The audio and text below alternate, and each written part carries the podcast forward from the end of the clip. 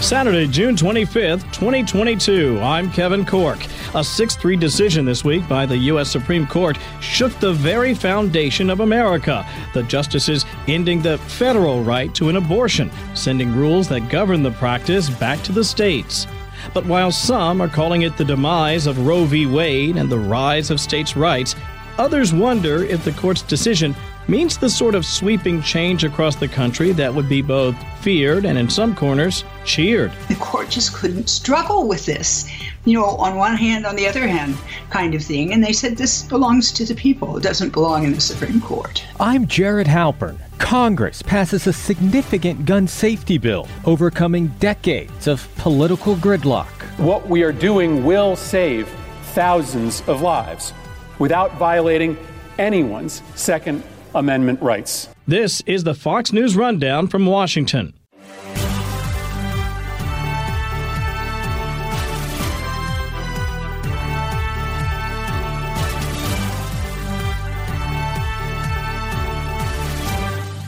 For half a century, American conservatives have fought to restrict and, in many cases, completely outlaw the practice of abortion, framing it as protecting the life of a child, a human being, deserving of all rights and protections of any person, born or unborn.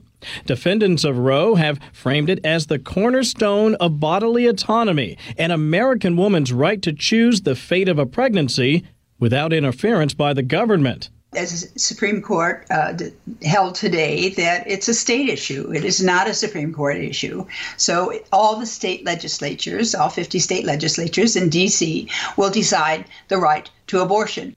Attorney Victoria Toensing has practiced law for more than 40 years, is a former Deputy Assistant U.S. Attorney General, and carefully studied both the recent Dobbs case and another major ruling by the court on gun rights. This time it's pretty well split. About 20, 20 some um, provide for right to abortion, and about 20 some do, do not, or they have uh, various limitations.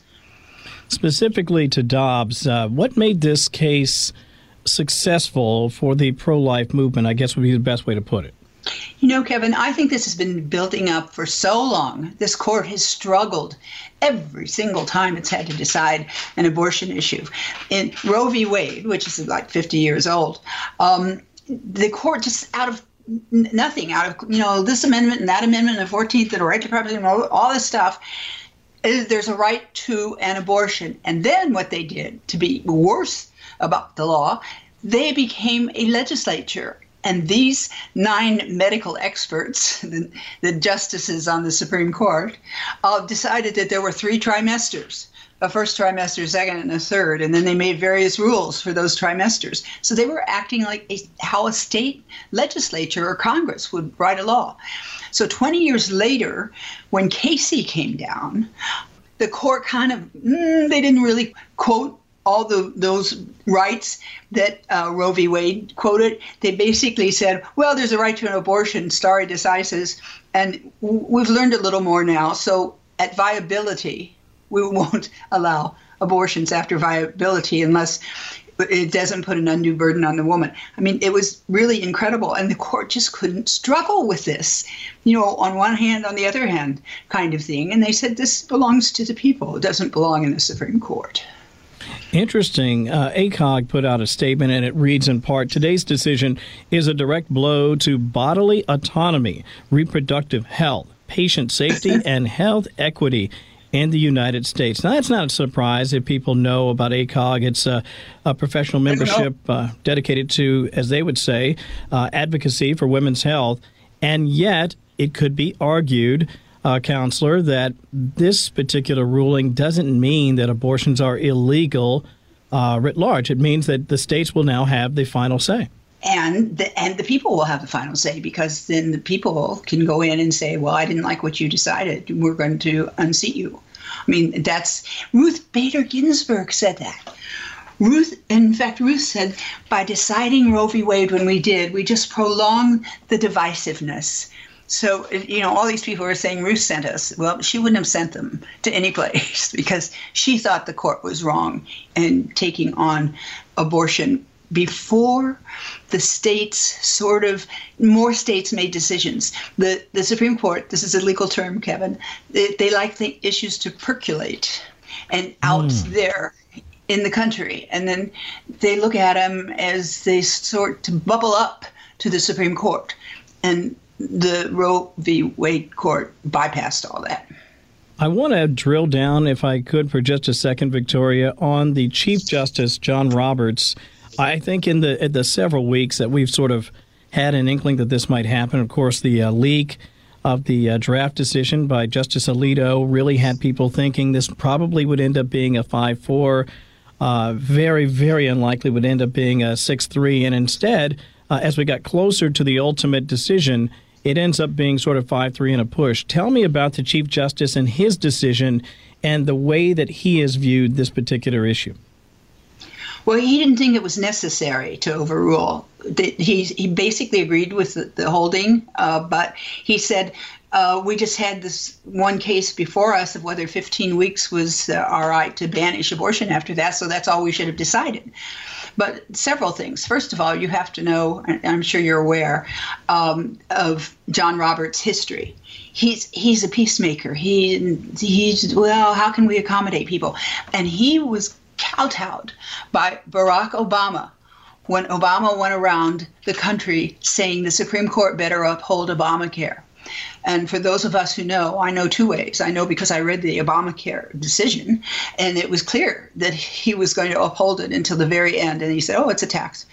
Um, but I also know from a couple of justices who were furious at him at the time that he changed his vote. So he's he's one of these peacemakers. He's not a strong person. He wants to continue to eat lunch in this town. So I thought that he was going to try to work out something, but the other people, the other justices, must have just said, no, this is where we're going to go. And so he had to join them.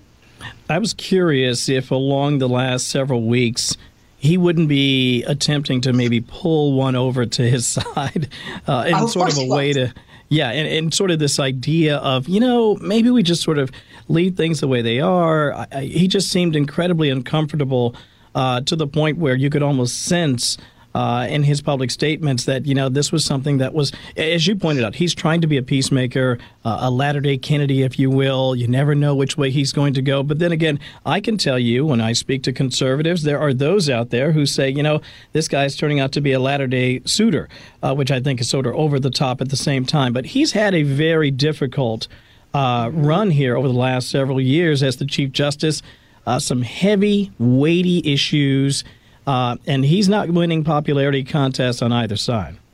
No, he he is not, and cons- most conservatives do not appreciate him at all. Um, when when people say, "Oh, it's not fair," it's a six-three Supreme Court. I say, "No, no, no, it's a five-four Supreme Court," because you never know where Roberts is going to go. I, I was going to switch gears for just a moment and uh, talk about uh, the historic decision uh, that uh, the Second Amendment uh, has been protected. That is the argument from proponents. This recent decision by the High Court. Unpack that for me in just a moment. So here was the law in New York yeah, you could get a license to carry a gun. You had to have a license to carry a gun, but you could only get it if you really, really, really needed it. And just mere self defense wasn't it. And Kevin, the way it ended up is people who were you know, high sports uh, figures or people who already could have uh, security were the only people who were allowed to get these gun licenses. And the Clarence Thomas said no, this is not a second rate amendment. This you don't have to say I need to show some proof before I can exercise my first amendment. I need to do something. You get to have a gun. It means that keep and bear mean keep which was the earlier case, the Heller case. It was a D.C. law, and in the Heller case said you can keep a gun in your house. And now the Supreme Court has said, and bear, which is in the Constitution. Bear means that you can carry it outside of your home. So it's pretty clear now how the laws um, have to be worded. Now, let me just say this is not unfettered uh, possession of a gun because they've the court opinion specifically said, look, shall issue is different than may issue. There shouldn't be a lot of discretion, but states, you can require people to have fingerprints, background checks, training, mental health records. You can those are just kind of basic things. They're neutral, but you're not going to put it in the hands of some entity to decide whether oh, they're going to make a decision uh, whether you can carry or not. This is a very interesting law that has been on the books in the state of New York for a long time. and people have felt like this has kept us safer than it might not otherwise. Although I think there are some stats uh, that might suggest, uh, certainly the gun proponents, the gun lobby would tell you that the more people that have access, probably the lower the crime rate because you never know. The person you may attack may uh, defend themselves with deadly force. It's an interesting it's an interesting discussion because there are those who have felt like this infringes upon a state's right to limit certain things. And then on the other hand, you have the court saying to the states, "Hey, listen, you guys can make a decision on abortion and reproductive rights uh, as you see fits by way of legislature." It's fascinating to sort of compare the two uh, outcomes at the high court. See, I'm looking at it, Kevin, is that they're giving more discretion to the states. That this is really a conservative court that is saying everything's not going to be federalized you go make your own rules about this. But it, the gun laws, it's just that you you have to allow it, but you can have certain restrictions. And then they're giving the states the um, their right to uh, decide what kind of abortion laws should be present. I, and, and, there's another case percolating up, or an issue, an issue I should say, percolating up, and that is how much state legislatures uh, can decide election laws, and that's for another time. And we should, but we should get into it because the Supreme Court decided uh, this week that two state legislatures had as much interest in defending the identification requirement under state law as did the state attorney general. So they're looking to state legislatures to give them a lot of authority, and it's a very interesting issue. It is interesting because, again, there's a reason there's a legislative body. Let the politicians sort it out by way of the people rather than always running to the court. Certainly, that's been an argument made here in the nation's capital. Uh, lastly, Victoria, and this has been a stimulating conversation. I can't thank you enough for your time. But before we go, I just want you to sort of play, I don't know, Nostradamus here. Do some predicting for me. Where do we go here now that Dobbs has uh, made its way across the finish line. What happens, in your opinion, around the nation? Uh, because I, I don't mind telling you, sometimes I talk to friends, sometimes I talk to people I work with, and there is a legitimate concern among a number of Americans that, wow, now I'm under lock and key here, I'm under pressure, I don't have the rights I once did. And yet, if you sort of step back a minute, it depends on where you live. And again, it goes back to the people. Unpack what do you think will happen uh, in the days, weeks, months ahead? Are we looking at dozens of lawsuits around the country? Oh, probably, probably. Oh, well, I can tell you a couple of things that aren't going to happen. Uh, Nancy Pelosi says the Republicans are going to pass, uh, if we're not careful, they're going to pass a, a ban on all abortions. That's not going to happen.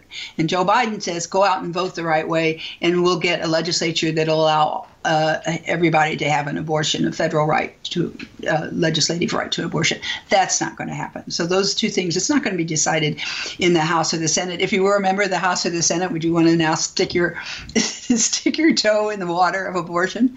You would not say, a chance. okay. Let the state legislatures do that. Uh, Biden is going to try to do whatever he can figure out with his nasty legal team um, that you know, did so much wrong during the, the virus pandemic uh, of shutting down people and giving people money and stuff like that. They're going to try to do it that same thing to the abortion issue. They're going to try to how do we can we spend money um, to give women abortions or can we get the federal government involved? And I think a lot of the things will be uh, challenged legally that Biden is going to be trying to do. It, the, the fight's going to be at the state legislatures. And, you know, the state legislature says no abortions whatsoever from day one.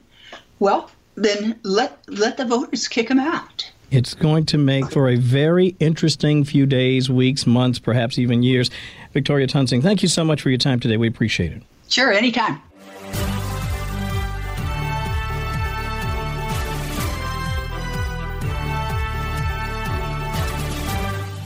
President Biden will do something none of his predecessors have done in more than a quarter century sign a significant gun related bill into law.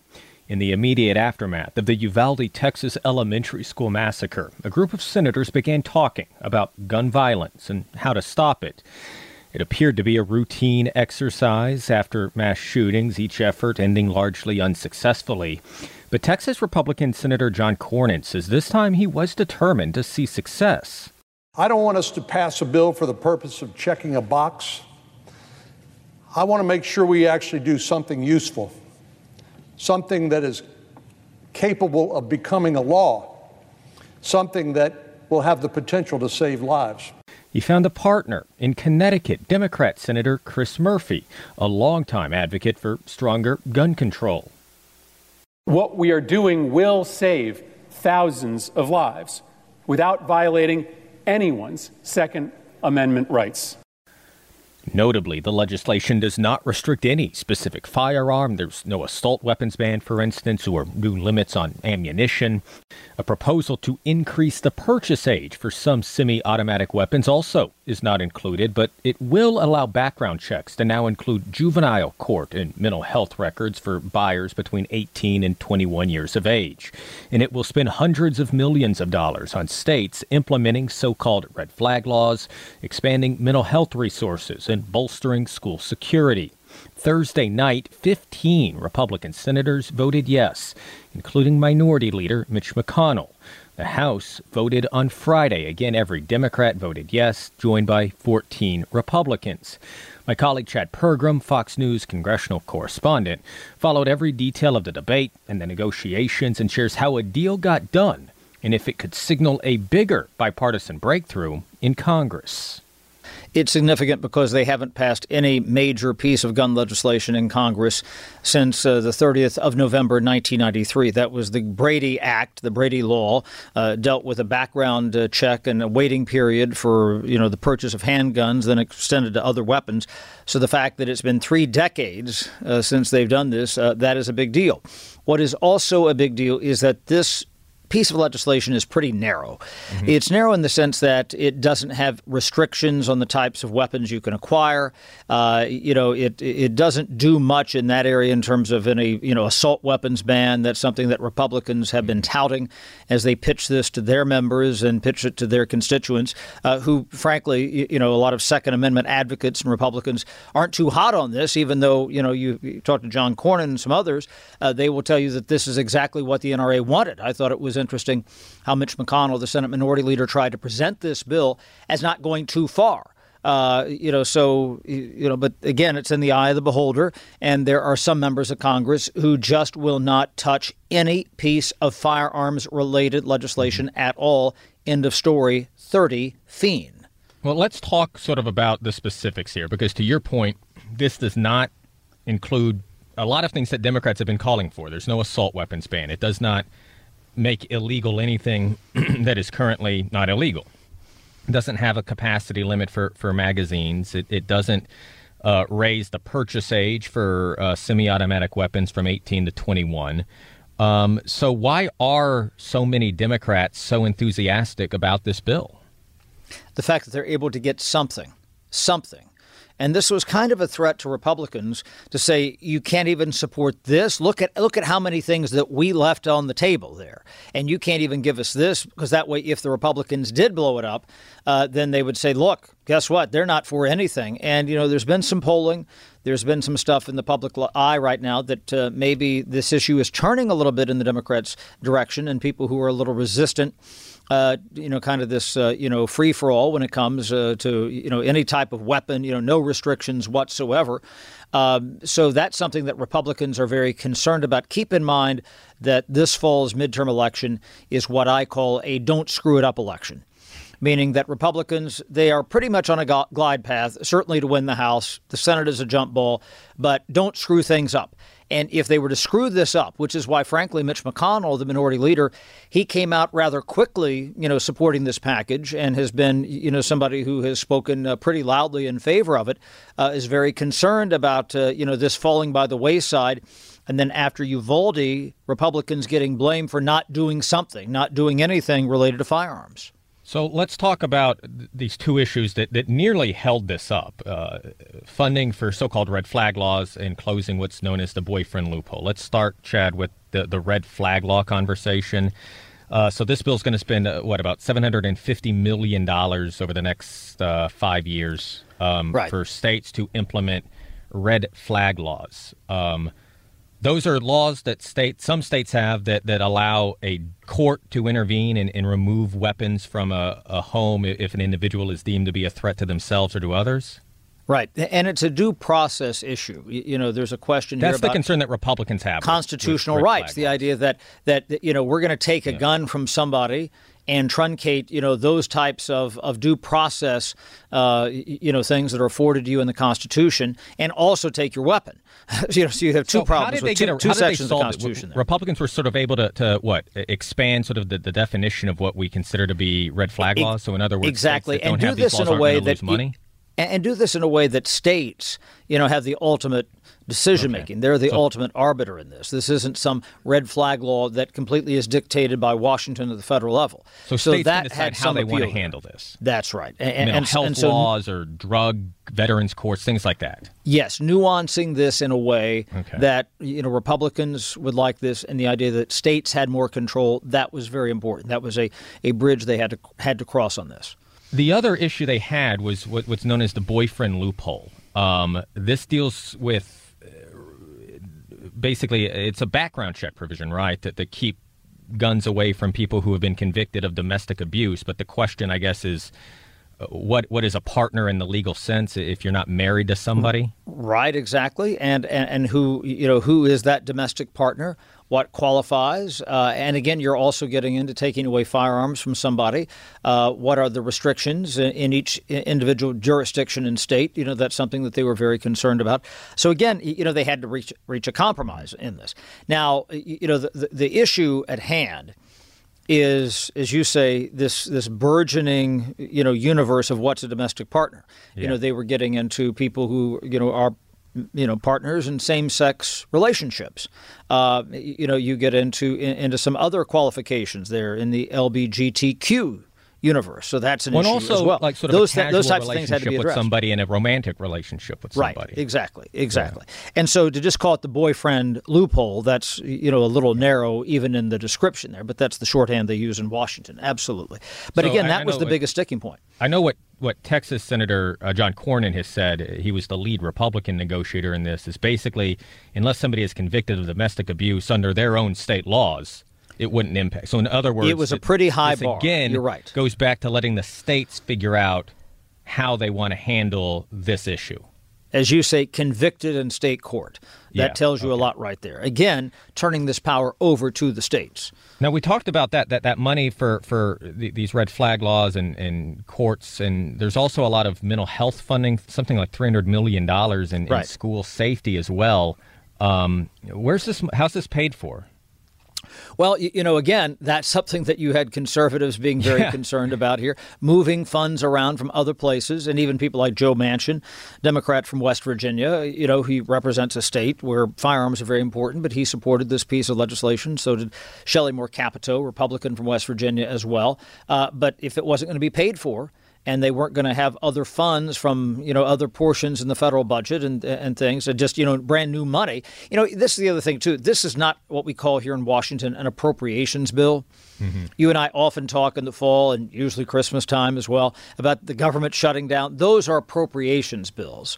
This is not an appropriations bill. So what they had to do was was figure out okay, we have these uh, shelves of money and move around the products on the shelf to pay for this. That's what so they, they did. have to find existing funds.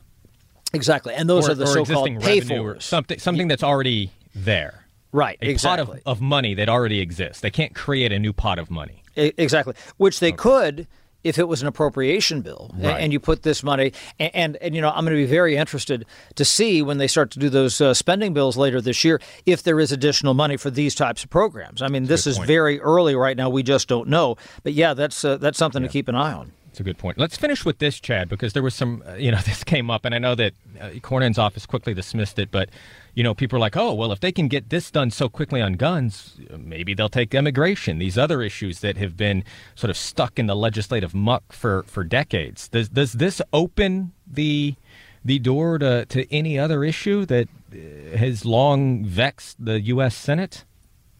Well, in terms of firearms, probably not. I mean, if it took them 29 years to do this, so you don't see this as a first step for firearms. This well, is probably you, you, you, just don't know. I mean, it okay. depends on the makeup of the Senate. Again, well, sure. if they don't change the, the filibuster rule, you know, that's going to be a, a, an issue because you can't really get at anything, and there seems to be no appetite to do so. So that's the first thing.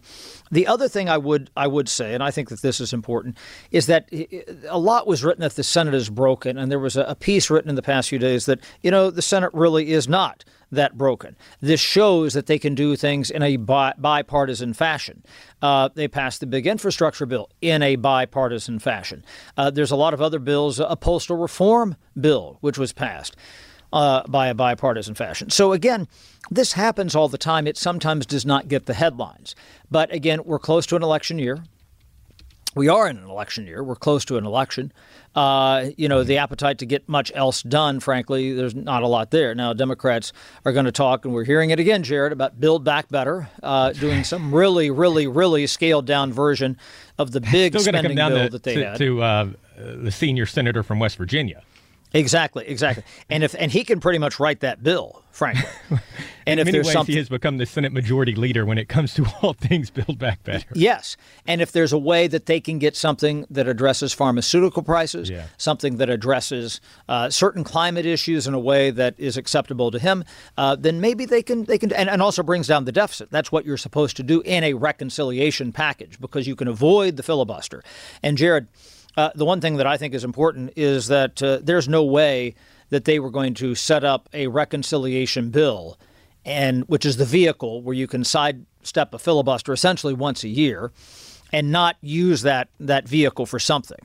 Uh, right. it's just too ripe an opportunity, and so that's why those well, conversations are up again. That, especially yeah. given that Senate Democrats don't know where, where they're going to be right. This is their last chance uh, yeah. to do anything, you know, because I mean, the House could flip, the Senate could flip, and that's it.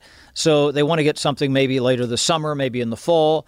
Uh, use this to to parade around and say this is what we got. You, you know, there's something to be learned from the experience on the firearms bill here.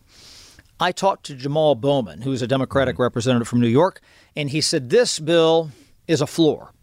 There was some thought among progressives and liberal Democrats that they could not support a plan like this because it did not go far enough.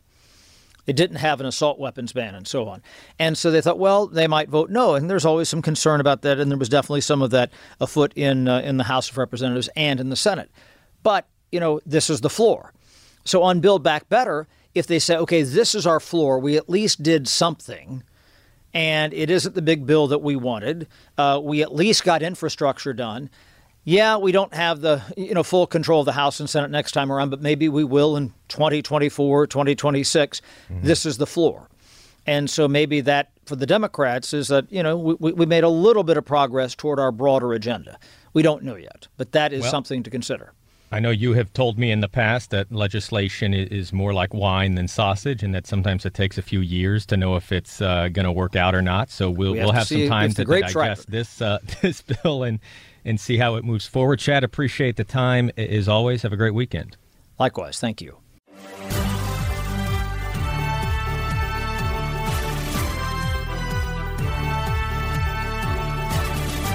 Tomorrow on the Fox News Rundown from Washington, we will talk more about this historic term at the U.S. Supreme Court after its ruling on Dobbs strikes down abortion protections.